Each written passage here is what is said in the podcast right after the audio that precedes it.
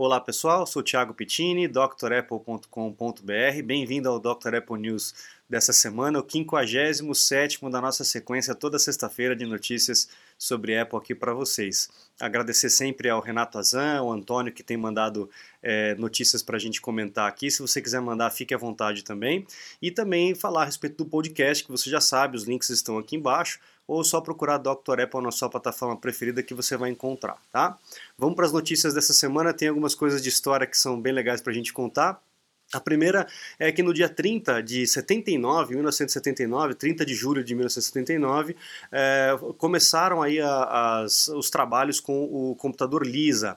A Apple vinha na fabricação do Apple I, Apple II, etc. E o Steve Jobs resolveu fazer uma cisão é, dessa linha de computadores e criar um computador novo é, com o nome Lisa, que é o nome da primeira filha dele. Só que ele não quis dizer que era Lisa por conta da filha dele.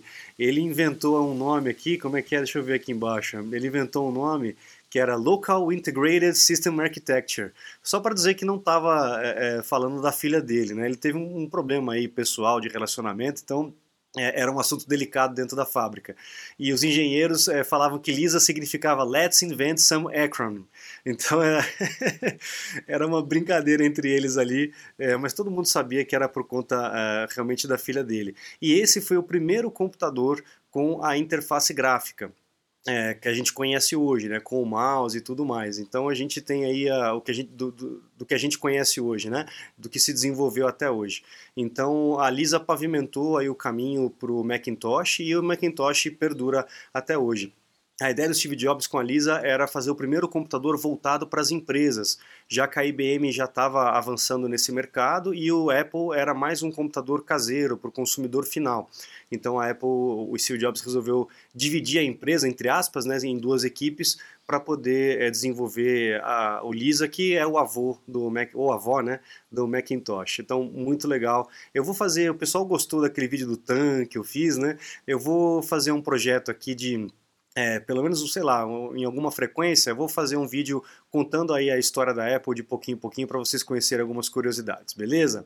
Mais uma curiosidade, mais um pouquinho de história para vocês. É, é, no dia, deixa eu ver aqui, 26 de 2005 foi o último dia que foi vendido o iBook, o iBook G4. Quem já teve um desse, levanta a mão. eu já tive uma máquina dessa, era espetacular. Eu, inclusive, gravei música nele, com o microfone dele, para você ter uma ideia.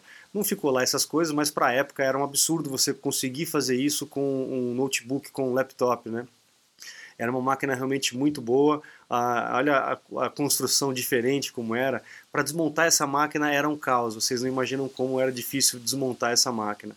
Ela utilizava o processador G4 ainda e realmente foi uma máquina espetacular. Tinha a maçãzinha que acendia na parte de trás, todo mundo ficava ficava doido ainda de, de, de ver uma máquina dessa. Era branca, não tinha máquina branca também no mercado naquela época.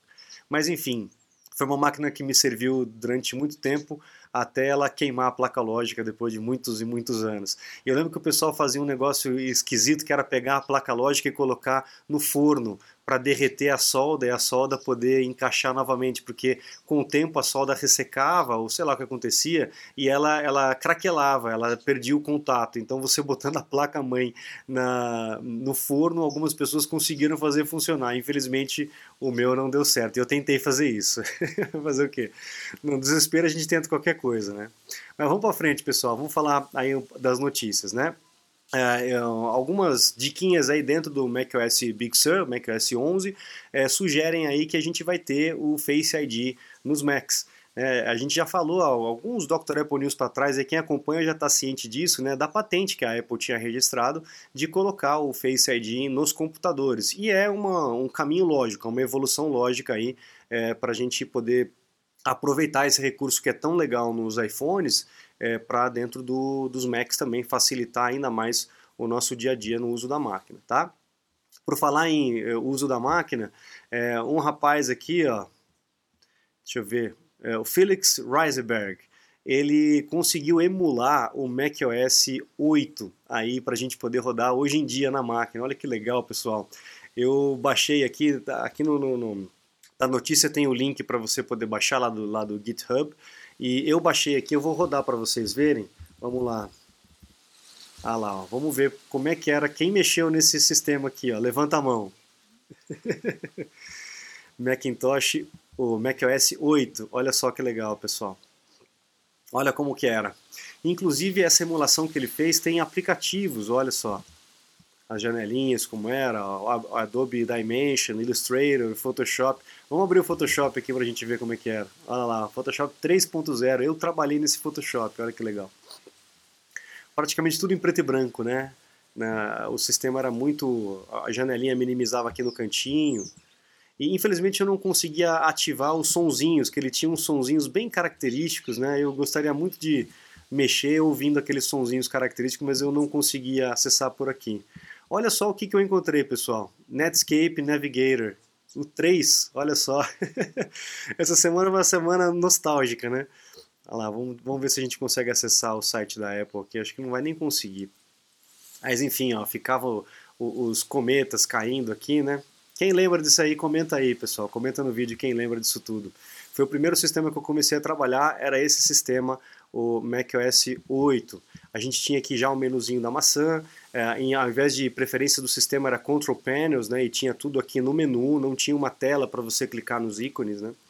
Então, a, a, tem até uns sonzinhos aqui, deixa eu ver se eu consigo achar aqui, ó, Monitors and Sounds. Tinha alguns sonzinhos aqui, ó, nos alertas. Esse aqui, quem lembra desse sonzinho? Acho que não tá. Aí, ó. Infelizmente, os alertas do sistema, mesmo o uso do sistema, não consegui reativar. Mas enfim, já deu para para sentir um pouquinho o gostinho, né? Ao Finder, como é que funcionava naquela época, né? Como é que eram as janelas bem diferentes, né? Mas a estrutura praticamente se manteve a mesma.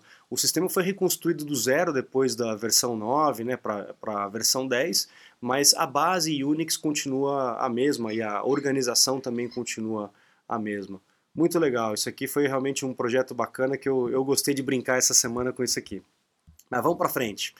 Gente, quem tem o Windows instalado na máquina por virtualização utilizando o VMware, evite de instalar a atualização 10.15.6. Foi descoberto um bug aí que pode causar o travamento da máquina, tá? Não são todos que estão tendo esse problema, mas algumas pessoas estão tendo. O pessoal lá da, da VMware é, realmente é, percebeu que existe esse erro. Esse erro não é do VMware, é uma mudança de protocolo lá do sandbox, daquele, é, daquele, aquela proteção onde o aplicativo fica fechado numa caixinha de areia, ele não pode acessar componentes é, de fora do lugar dele, e por conta dessa modificação o VMware é, parou de funcionar. Então, é, parou de funcionar não, ele funciona, mas ele pode causar o travamento da máquina. Então, se você tem o VMware e não atualizou ainda, evite de atualizar. Se você já atualizou e está tendo problema, comenta aí para a gente saber aí se, se o pessoal está tendo problema, ou se não tiver tendo problema também, comenta para a gente ter essa, essa noção aí de quem está tendo problema ou não. Não é todo mundo, mas é um erro que a Apple já reconheceu e já vai é, endereçar aí uma atualização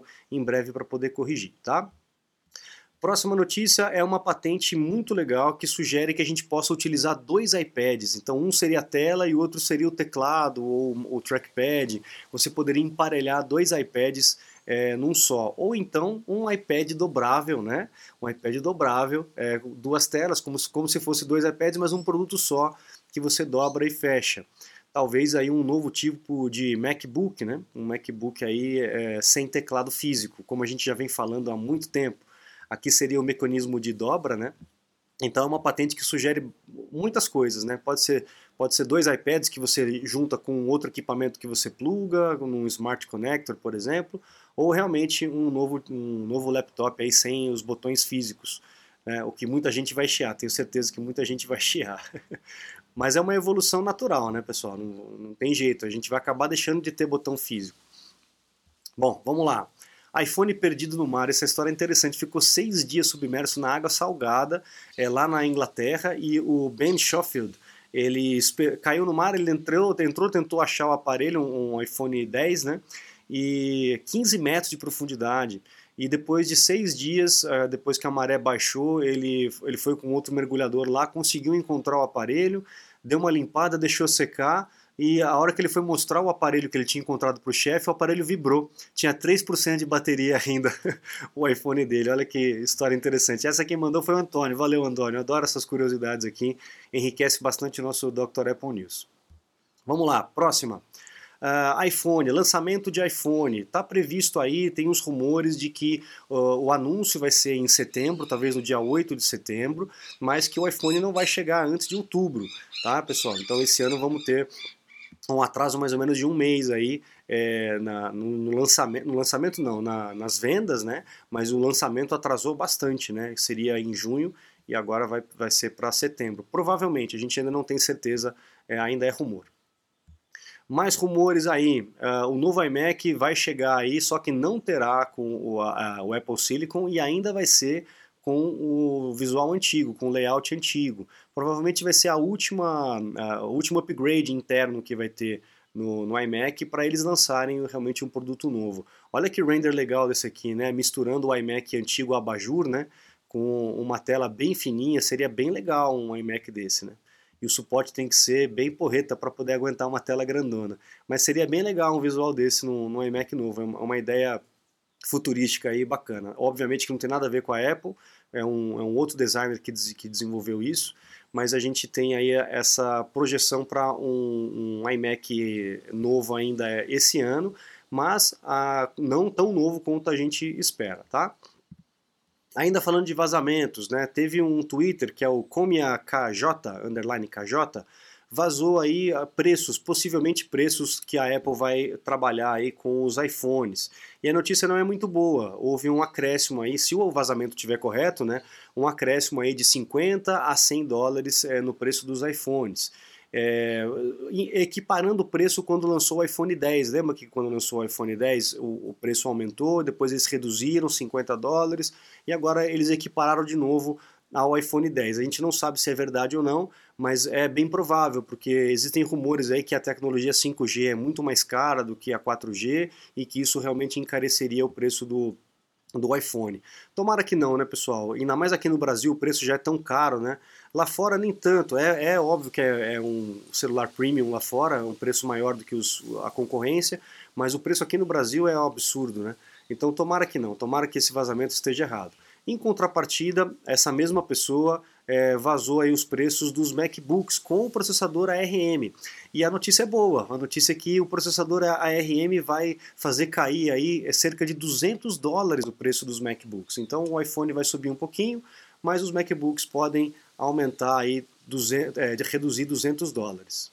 Então vamos ver se, o que, que vai acontecer, se realmente esses vazamentos aí têm é, fundamento ou não, para a gente poder preparar o bolso, né? Que com certeza vem coisa boa aí, muita gente vai querer comprar e com preço muito alto vai ser difícil, né?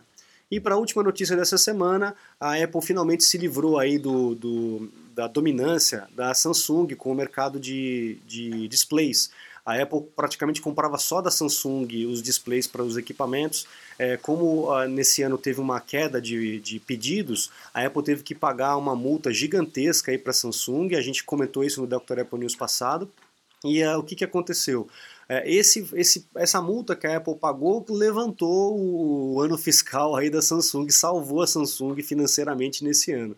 E aí a Apple quer é, é, diversificar aí os, seus, os seus fornecedores para não ter esse tipo de, de dependência, porque a Samsung ela tem alguns, algumas uh, cláusulas contratuais que são bem pesadas.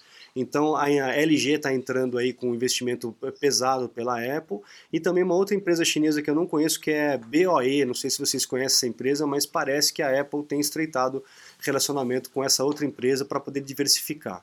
Certo, pessoal? Então são essas as notícias de hoje. Eu agradeço a presença de todos vocês, a audiência de todos vocês. Desejo uma boa semana. Peço para que vocês acessem o site drapple.com.br. Se você ainda não conhece, matricula no curso, nos cursos que eu tenho lá, são cursos completos para vocês poderem aproveitar melhor os seus equipamentos e também os meus contatos, caso vocês precisem aí de alguma ajuda, um suporte técnico, uma consulta técnica online ou até mesmo uma aula VIP. A gente consegue fazer isso tudo remotamente, tá? Tendo gente aí no mundo inteiro é, com necessidades sobre Apple.